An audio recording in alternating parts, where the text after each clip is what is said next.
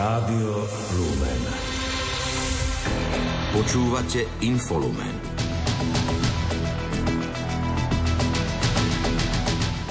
KDH by mohlo v strede budúceho týždňa oznámiť, či postaví kandidáta do prezidentských volieb. Maďarsko bude vetovať vstup Bulharska do šengenského priestoru, ak nezruší daň na ruský plyn. Skauti dnes začali vlakmi a autobusmi roznášať betlehemské svetlo po celom Slovensku. Vypočujte si Infolumen s Petrom Ondrejkom a Juliou Kaveckou. Pekný podvečer. Domáce spravodajstvo. Cieľom je schválenie štátneho rozpočtu do 22. decembra.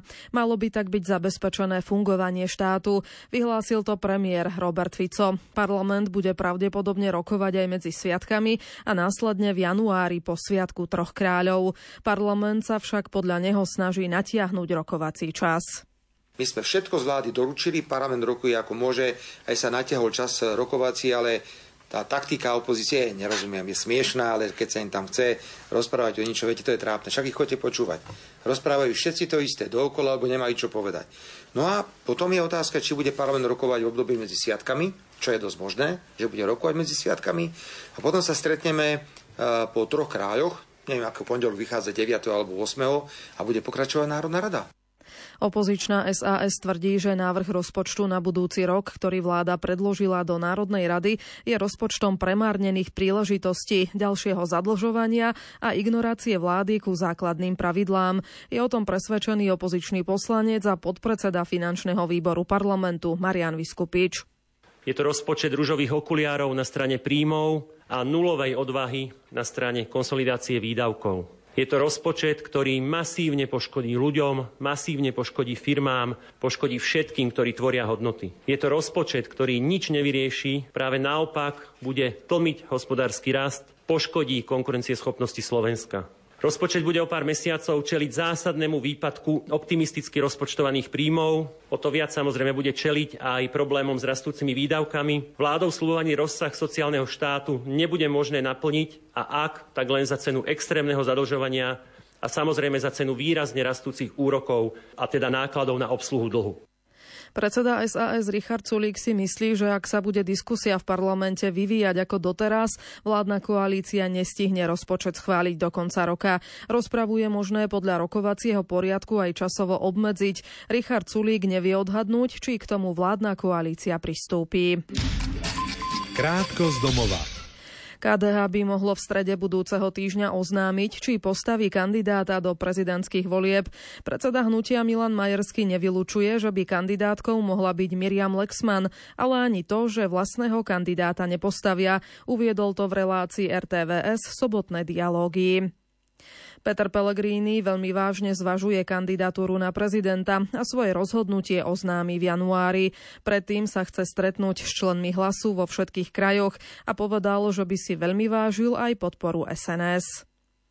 Podozrením z volebnej korupcie v Jarovniciach v okrese Sabinov sa bude zaoberať úrad špeciálnej prokuratúry. Podľa trestného oznámenia mali byť voličom poskytované úplatky za voľbu konkrétnej strany v parlamentných voľbách. Košickí poslanci na dnešnom mimoriadnom mestskom zastupiteľstve odhlasovali zvýšenie daní z nehnuteľností, poplatkov za odpad a čiastočnú úhradu nákladov v mestských školách a školských zariadeniach. Predchádzajúce štyri hlasovania v ostatných týždňoch dopadli neúspešne a primátor Jaroslav Polaček hovoril, že bez dohody na týchto bodoch hrozí mestu v budúcom roku nútená správa. Ministerstvo hospodárstva podporí veľkých zamestnávateľov a inovatívne technológie na Hornej Nitre. Na tento účel bude mať k dispozícii 72 miliónov eur, ktoré mu poskytne Ministerstvo investícií. Ministerka hospodárstva Denisa Saková informovala, že po kontrole projektov z Fondu na spravodlivú transformáciu, ktoré už mali byť v realizácii, spolu s ministrom investícií zistili, že drvivá väčšina projektov bola na rekvalifikovanie ľudí, aby sa mohli uplatniť uplatniť v rôznych sférach. Čo nám najviac chýbalo bolo, že aj keď máte prekvalifikovaných ľudí, nemáte pracovné príležitosti a preto sme sa s ministrom investícií rozhodli o presune toho 72 miliónového balíka na ministerstvo hospodárstva, aby sme do konca roka 2026 vedeli v rámci týchto investičných finančných prostriedkov vytvoriť čo najviac pracovných miest. Oba rezorty podľa nej chápu, že určite, určite viacero z bývalých 3800 zamestnancov horno-nitrianských baní Prievidza nezískalo doteraz prácu. Chce spraviť ale všetko preto, aby v čo najkračom časovom období prilákali na hornú nitru veľkých investorov, ktorí vytvoria nové pracovné miesta. Digitálne zručnosti žiakov základných a stredných škôl na Slovensku sa medziročne zlepšili. Medzery majú pri používaní kancelárskych nástrojov, riešení komplexných úloh a bezpečnosti. Vyplýva to z 12. ročníka IT fitness testu, ktorý sa realizoval v krajinách Vyšehrádskej štvorky a na Ukrajine, hovorí predseda digitálnej koalície Mário Lelovský. Medzi hlavné zistenia e, patrí to, že sa stále viac a viac e, škôl zapája do toho testovania. To sme veľmi radi, že prakticky všetky stredné školy na Slovensku sa do testovania zapojili a dokonca získali výsledok o 5% lepší ako minulý rok, čo nás teda teší najviac, čo ukazuje, že žiakom sa zdvihla digitálna gramotnosť, digitálne zručnosti, lepšie vedia pracovať s internetom aj so sociálnymi sieťami, majú isté rezervy a medzery v používaní kancelárskych nástrojov alebo aj pri riešení komplexných úloh a v prípade bezpečnosti takisto. Ale tie, tie výsledky sú celkom uspokojivé. V porovnaní s ostatnými krajinami slovenskí žiaci dosiahli lepšie výsledky ako, ako ich spolužiaci z Čech alebo Polska a Maďarska. Medzi základnými školami dosiahlo Slovensko priemernú úspešnosť 58%. Ide o 3% nárast. Najlepšie obstáli školy v Bratislavskom kraji. Priemerná úspešnosť stredoškolákov bola 57%, čo je o 5% viac ako v Lani. Najlepšie skončil Prešovský kraj. Mário Lelovský hovorí, že žiaci musia jednoznačne ešte popracovať na príprave práce s kancelárskymi nástrojmi s tými klasickými office nástrojmi, tabulkovými procesormi a textovými procesormi, pretože od absolventa základnej školy sa určite očakáva, že vie pracovať s týmito nástrojmi, aby mohol úspešne študovať na strednej škole. A samozrejme od absolventa strednej školy to je úplne jasné, že musí vedieť pracovať s kancelárskymi nástrojmi, aby mohol študovať na vysokej škole alebo ísť do pracovného procesu. Bez kancelárskych nástrojov sa tá práca prakticky nedá vykonávať.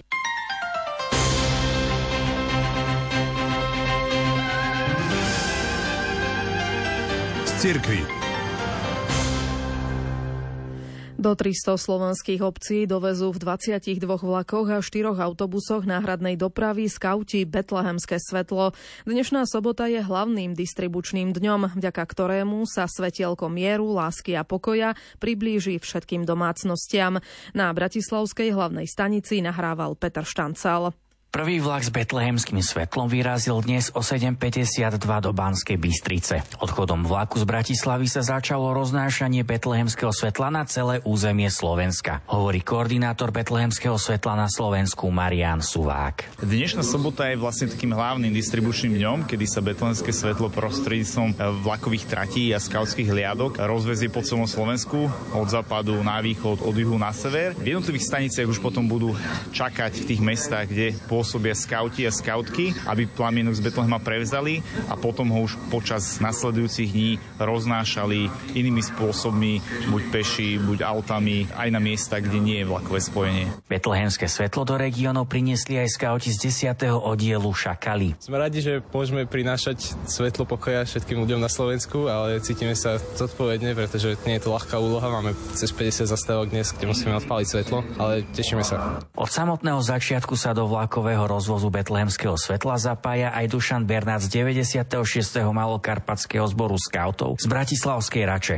O, pravdu povediac, toto je práve tá najväčšia motivácia pre mňa, že vidno na tých ľuďoch, že ich to teší, že naozaj, keď je zima, čakajú na tých staniciach len preto, aby si ten plamienok mohli odpáliť. Betlehemské svetlo dnes v katedrále svätého Martina privítal aj bratislavský arcibiskup metropolita Stanislav Zvolenský. Do hlavného chrámu arcidiecezy ho priniesli členovia skautských organizácií pôsobiacich na území hlavného mesta. Bol pritom Ľudovít Malík. Betlehemské svetlo prijal arcibiskup z Volensky na začiatku Svetej Omše, kedy mu ho v procesii priniesli skauti. Požehnal ho a umiestnil pred hlavný oltár katedrály. Pre rádio Lumen arcibiskup z Volensky vysvetlil, čo predstavuje toto svetlo pre veriaceho katolíka. Predstavuje svetlo Ježiša Krista.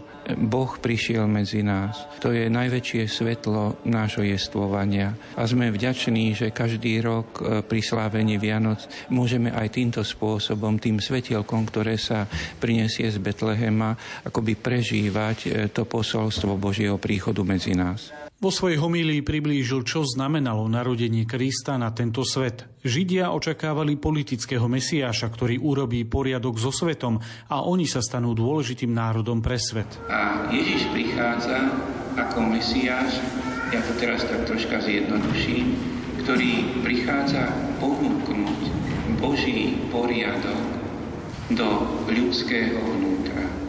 Pre, aby každý človek najprv premenil seba a ako dodal arcibiskup Zvolenský, ak by sme sa premenili v našom vnútri podľa Božej vôle, aj naša spoločnosť by vyzerala inak. Jedným zo skupín skautov v katedrále boli aj členovia Federácie skautov Európy a Peter Bérer, vedúci zboru Silvestra Krčméry, ho vysvetlil, čo pre nich znamená prinášať každoročne betlehemské svetlo ľuďom. Myslím si, že všetci, že sme tu prítomní, to berú ako službu keďže služba je jedným z pilierov aj scoutingu, tak je to ako tá služba voči bližným Bohu. Betlehemské svetlo tak začalo svoju púť do všetkých farností Bratislavskej arcidiecézy. Žilinský biskup Tomáš Galis dnes požehnal koledníkov dobrej noviny zo svojej diecezy. Viac ako 100 z nich sa stretlo na vysielacej svetej omši vo farnosti Rudinská pri Kisuckom Novom meste. V sprievodnom programe bol aj kvíz o Afrike, či súťaž o najkrajšiu vyrobenú hviezdu a koncert skupiny Disraeli. Miesto vysielacej pobožnosti koledníkov v Žilinskej dieceze je každý rok iné. Tento raz ich k sebe pozvali farníci z Rudinskej. Podľa zodpovednej osoby Mariany Leškovej ich tomu motivoval ich farár Jozef Bagín. Sme taká živá farnosť a máme veľký dar od Pána Boha, že máme Pána dekana. On nás tak vedie v takej veľkej aktivite a takej húževnatosti pre tú vieru, aby tá viera bola živá. Do Rudinskej prišlo okolo 100 koledníkov. Počas Svetej Omše ich požehnal žilinský biskup Tomáš Galis ktorý im v duchu hesla tohto ročnej kampane pripomenul, aby sa stali svetlom pre druhých. Aby sme to, čo Ježiš priniesol, lásku, odpustenie, radosť, požehnanie, šťastie, aby sme to vyšovali druhým aby sme ako si sa sami dobrými skutkami posúvali, že chceme byť tými, ktorí to ohlasujú a praktickým životom ukazujú ostatným. Koledníci si na Svetu Omšu priniesli aj špeciálny dar, vysvetľuje členka Dobronovinovej komisie za Žilinskú diecezu Zuzana Mitošinková. Tento rok priniesli takú krásnu kometu, ktorú sami vyrobili a takisto lampášik, pretože motom tohto ročníka je staň sa svetlom aj ty. A preto sa aj celý tento ročník nesie v takom duchu svetla. Farár v Rudinskej Jozef Bagín zároveň povzbudil všetkých, aby počas Vianočných sviatkov prijali koledníkov do svojich domovov. Ide o to, že zás dobré s užitočným spojí, že aj zakoledujú, prinesú kus optimizmu, kus nádeje, kus takého toho Božieho svetla, ale zase aj tie ľudia dajú im všeličo, ale je tam dôležitá aj tá finančná záležitosť, že ozaj je to pomoc pre v tomto roku Južný Sudán, aby aj tam zase sa vybudovali dôležité veci. Na záver Svetej Omše zakoledovali deti z Bolešová. Prehliadka Betlehemcov z Podpolania, hudobný program i detvianská zabíjačka boli súčasťou dnešného tradičného vianočného jarmoku v Detve, hovorí primátor Branislav Barán. Tak v rámci predvianočného obdobia sme pripravili pre občanov nášho mesta jarmok spojený s tradičnou zabíjačkou Podpolianskou alebo Detvianskou. Ľudia si môžu dať kapusnicu alebo klobásy alebo teplý punč a pozrieť sa medzi stánky a takisto vychutnať si program, ktorý pripravilo Kultúrne centrum v spolupráci s osvetovým strediskom vo zvolenie. Na námestí SMP v Detve sa okrem domácich predstavili aj betlehemci z celého podpolania. Betlehemských hier sa každoročne zúčastňujú skupiny, ktoré sa podieľajú na uchovávaní vianočných a novoročných hier. Obchôdzkami po domoch tešia domácich a niektorí si Vianoce bez nich nedokážu predstaviť. Pokračuje Andrea Jagerová z Centra tradičnej kultúry v Detve. Ide vlastne e, o takú prehliadku betlehemských hier. A nielen betlehemských hier, ale vo všeobecnosti budúcnosti divadelno-dramatických hier, ktoré sa prezentovali v rámci vianočného a predvianočného obdobia. Neoddeliteľnou súčasťou týchto divadelno-dramatických vystúpení bola postava Kuba, ktorý bol celý odetý v kožušine. Vo Vatikáne predstavili posolstvo pápeža Františka k 57. Svetovému dňu pokoja na tému umelá inteligencia a pokoj. V posolstve pápež vysvetľuje, že ak nové technológie prehlbujú nerovnosti a konflikty, nemožno ich považovať za skutočný pokrok. Zároveň varuje pred vážnymi rizikami dezinformačných kampaní, ktoré môžu podnecovať terorizmus alebo zasahovať do volebných procesov. Správy zo sveta. Thank you.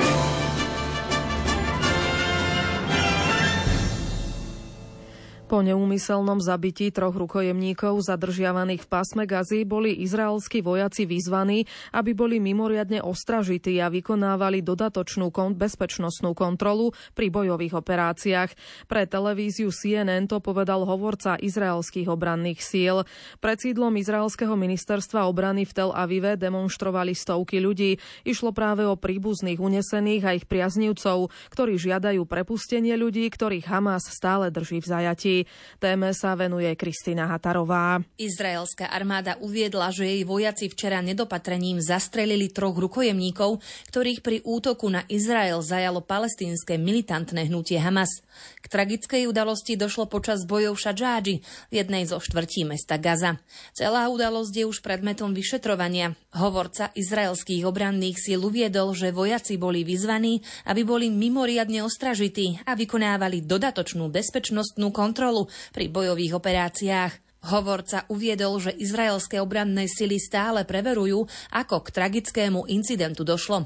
Zároveň podotkol, že militanti z palestínskeho hnutia Hamas majú vo zvyku chodiť v civilnom oblečení, čo podľa neho vytvára veľmi dynamické a náročné bojové prostredie. Jedným dýchom dodal, že ani takáto nešťastná udalosť neochromí ich odhodlanie a neodkloní ich od cieľa, ktorý je jasný zlikvidovať Hamas. Ten zajal počas útoku na Izrael zo 7. októbra približne približne 250 rukojemníkov, ktorých uniesol do pásma Gazy. Na izraelskom území zároveň vtedy palestínsky militanti zabili okolo 1200 ľudí, a to prevažne civilistov. Krajiny Európskej únie sa správajú pokrytecky ohľadne súčasného diania v pásme Gazy. Povedal to slovenský premiér Robert Fico na záver dvojdňového samitu Európskej únie v Bruseli.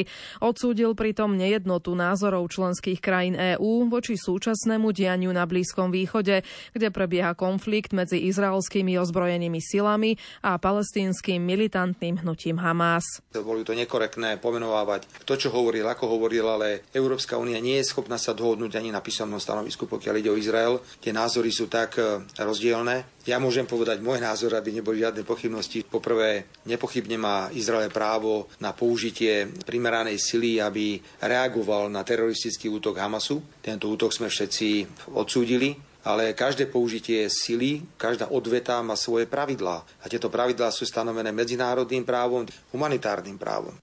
Podľa jeho slov je najhoršia pokrytecká tvár Európskej únie, ktorá nie je schopná povedať, že za dva mesiace izraelského bombardovania v Gaze zomrelo viac detí ako za celý rok 2023, 2023 vo všetkých vojnových konfliktoch na svete, že v tejto palestínskej ekláve je už 20 tisíc obetí a vládne tam katastrofálna humanitárna situácia. Áno, súčasne hovorme, Izrael má právo veľmi tvrdo reagovať a aj eliminovať teroristické štruktúry Hamasu. O tom nikto nepochybuje. Nechápem, prečo nie sme schopní povedať aspoň toto. Ak pripomenieme Izraelu, že nech sa páči, si poriadok. Štát Izrael, máš na to absolútne právo a máš našu plnú podporu. Ale má to nejaké limity, ktoré musia byť eh, rešpektované. Krátko zo sveta. Maďarsko bude vetovať vstup Bulharska do šengenského priestoru, ak nezruší daň na ruský plyn. Uviedlo to Maďarské ministerstvo zahraničných vecí. Vo vyhlásení uviedlo, že Bulharsku dalo jednoznačne najavo, že bude vetovať jeho vstup do Schengenu, ak zostane v platnosti daň na hlavnej trase dovozu plynu do Maďarska. Bývalý starosta New Yorku Rudy Giuliani má zaplatiť viac ako 148 miliónov dolárov dvom ženám za to, že ich krivo obvinil z volebných podvodov v roku 2020. Giuliani vtedy pôsobil ako právnik Donalda Trumpa, ktorý odmietol uznať svoju porážku v prezidentských voľbách a šíril fámy o povolebných podvodoch. Giuliani sa chce odvolať. Ukrajinská vzdušná obrana a mobilné skupiny zostrelili nad 11 ukrajinskými oblastiami dnes 30 z 31 vypustených ruských dronov. Oznámili to vzdušné sily. V ukrajinskom hlavnom meste Kiev bolo počuť výbuchy, keď ukrajinská protivzdušná obrana zostreľovala ruské drony. Francúzsky prezident Emmanuel Macron povedal, že je stále ochotný zvážiť možnosť začatia dialógu so svojím ruským náprotivkom Vladimírom Putinom, ak by to nejakým spôsobom mohlo prispieť k dosiahnutiu trvalého mieru medzi Ruskom a Ukrajinou. Ruský prezident Vladimír Putin plánuje v marcových prezidentských voľbách znovu kandidovať ako nezávislý kandidát. S odvolaním sa na vysoko postavených zákonodarcov o tom informovali ruské médiá. V tejto súvislosti sa plánuje zber podpisov na podporu Putina. Severokorejská diplomatická delegácia je na návšteve Číny, kde rokuje o posilnení spolupráce. Oznámila to severokorejská agentúra KCNA. Správy o návštevách severokorejských predstaviteľov v Číne sa objavujú od januára 2020 len veľmi zriedkavo. Pyongyang vtedy uzatvoril svoje hranice, aby zabránil šíreniu koronavírusu. Šport Rádia Lumen.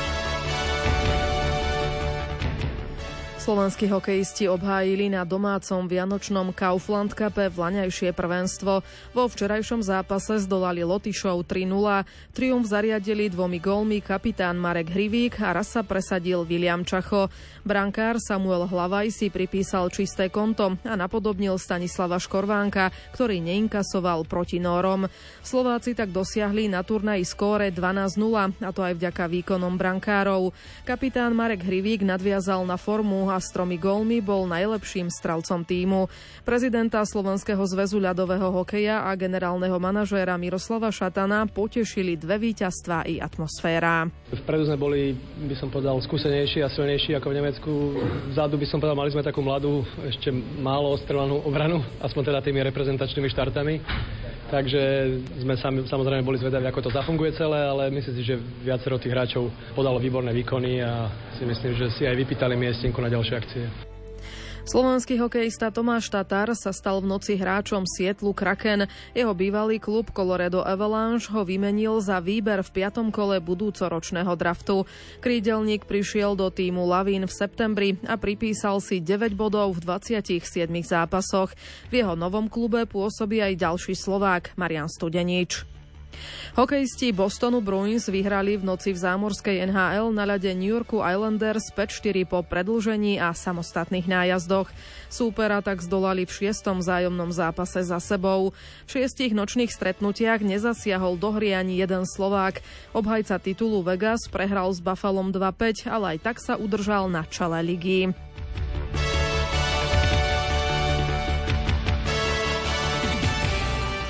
Vo včerajšom stretnutí 18. kola Nike ligy zvíťazili futbalisti MFK Skalica nad železiarňami Podbrezová 3-0. Gladkému triumfu im výrazne pomohol hostujúci obranca Matej Oravec, ktorý už v 15. minúte dostal červenú kartu. Dnes Trenčín zastavil sériu neúspechov. Doma zdolal Vion Zlaté Moravce v Ráble 4-1. Futbalisti MFK Dukla Banská Bystrica zdolali Žilinu 3-1 a Košice remizovali z MFK Ružomberok 2-2. Mm-hmm. Francúzska biatlonistka Justine Bressanzová Bušetová triumfovala po šprinte aj v stíhacích pretekoch na 10 kilometrov na podujatí Svetového pohára vo švajčiarskom Lencerhajde. V závere zdolala krajanku Žuliu Simonovú, tretia bola Norka Marit Ištolk Skoganová. Jediná Slovenka Ema Kapustová vylepšila svoje maximum, obsadila 28. miesto a získala prvé body v kariére. Norský biatlonista Johannes Tingnes B zvíťazil v stíhačke na 12,5 kilometra na podujatí Svetového pohára v Lencerhajde. Pripísal si už 76. triumf v kariére, z toho 65. vo Svetovom pohári a dostal sa na čelo celkového poradia pred brata Tária Bea. Ďalšie pódiové miesta obsadili jeho krajania Endre Strondheim a Sturla Homlegreit. Talianský lyžiar Dominik Paris triumfoval v domácom zjazde prebiehajúcej sezóny Svetového pohára. V talianskej Fal Gardene skončil dnes na druhom mieste Nor Alexander Omot Kilde. Tretie miesto obsadil víťaz prvých pretekov Bryce Bennett z USA. Švajčiarska lyžiarka Jasmine Floriová si pripísala svoj druhý triumf vo svetovom pohári. Vo francúzskom Val d'Isère vyhrala zjazd s náskokom 22 stotín sekundy pred krajankou Joanou Helenovou. Tretia skončila Cornelia Hiterová z Rakúska. Domáci Nor Johannes Klebo a švédka Eba Andersonová triumfovali v skiatlone na 20 kilometrov na podujatí Svetového pohára v behu na lyžiach v Trondheime. Slovensko nemalo v súťaži zastúpenie. Slovenská bobistka Viktória Černianská obsadila v súťaži monobobov na podujatí Svetového pohára v rakúskom Innsbrucku 16. miesto. Slovenka tak zopakovala výsledok zo včerajších pretekov. Počasie. Nedela už podľa Petra Jurčoviča nebude až taká mrazivá, ale rozfúka sa silnejší vietor. V nedelu stále tu bude tá tlaková výš, takže na prvý pohľad žiadna zmena, lenže po severnej strane tejto tlakovej výše postupuje teplý front. A to znamená, že už rátame na nedelu, že bude veľká oblačnosť zamračené, hlavne teda na severe, keď ide cez Polsko na východ a že teda príde aj nejaké občasné sneženie zase väčšia šanca je teda na severe ako na juhu. V noci už tiež nebude tak chladno, keďže už by mala byť oblačnosť toho teplého frontu, takže žiadnych minus 10, minus 11, ale pravdepodobne len do minus 7 a na juhu asi tak plus 2, no, niekde minus 2 a potom cez deň najvyššia teplota na juhu asi tak 8 stupňov a na severe tam to môže byť okolo 0, okolo 1 stupňa. Tak skrátka nejaká veľká zima to asi nebude, ale pravdepodobne sa bude zosilňovať vietor na horách, čo by mohlo byť dosť nepríjemné, najmä pre tých, ktorí sa chcú zlyžovať, pretože ak tam bude, až keď to pôjde až do výchrice, tak to nie, že sa nebude lyžovať, ale ani, ani vleky, ani lanovky nebudú fungovať. Na záver ešte náš ďalší program. 15 minút po 20. hodine bude pripravená relácia od ducha k duchu dnes s Pavlom Jurčagom. Reč bude o centrách pomoci Slovenskej katolíckej charity. Za pozornosť ďakujú Peter Ondrejka a Julia Kavecká. Do počutia opäť zajtra.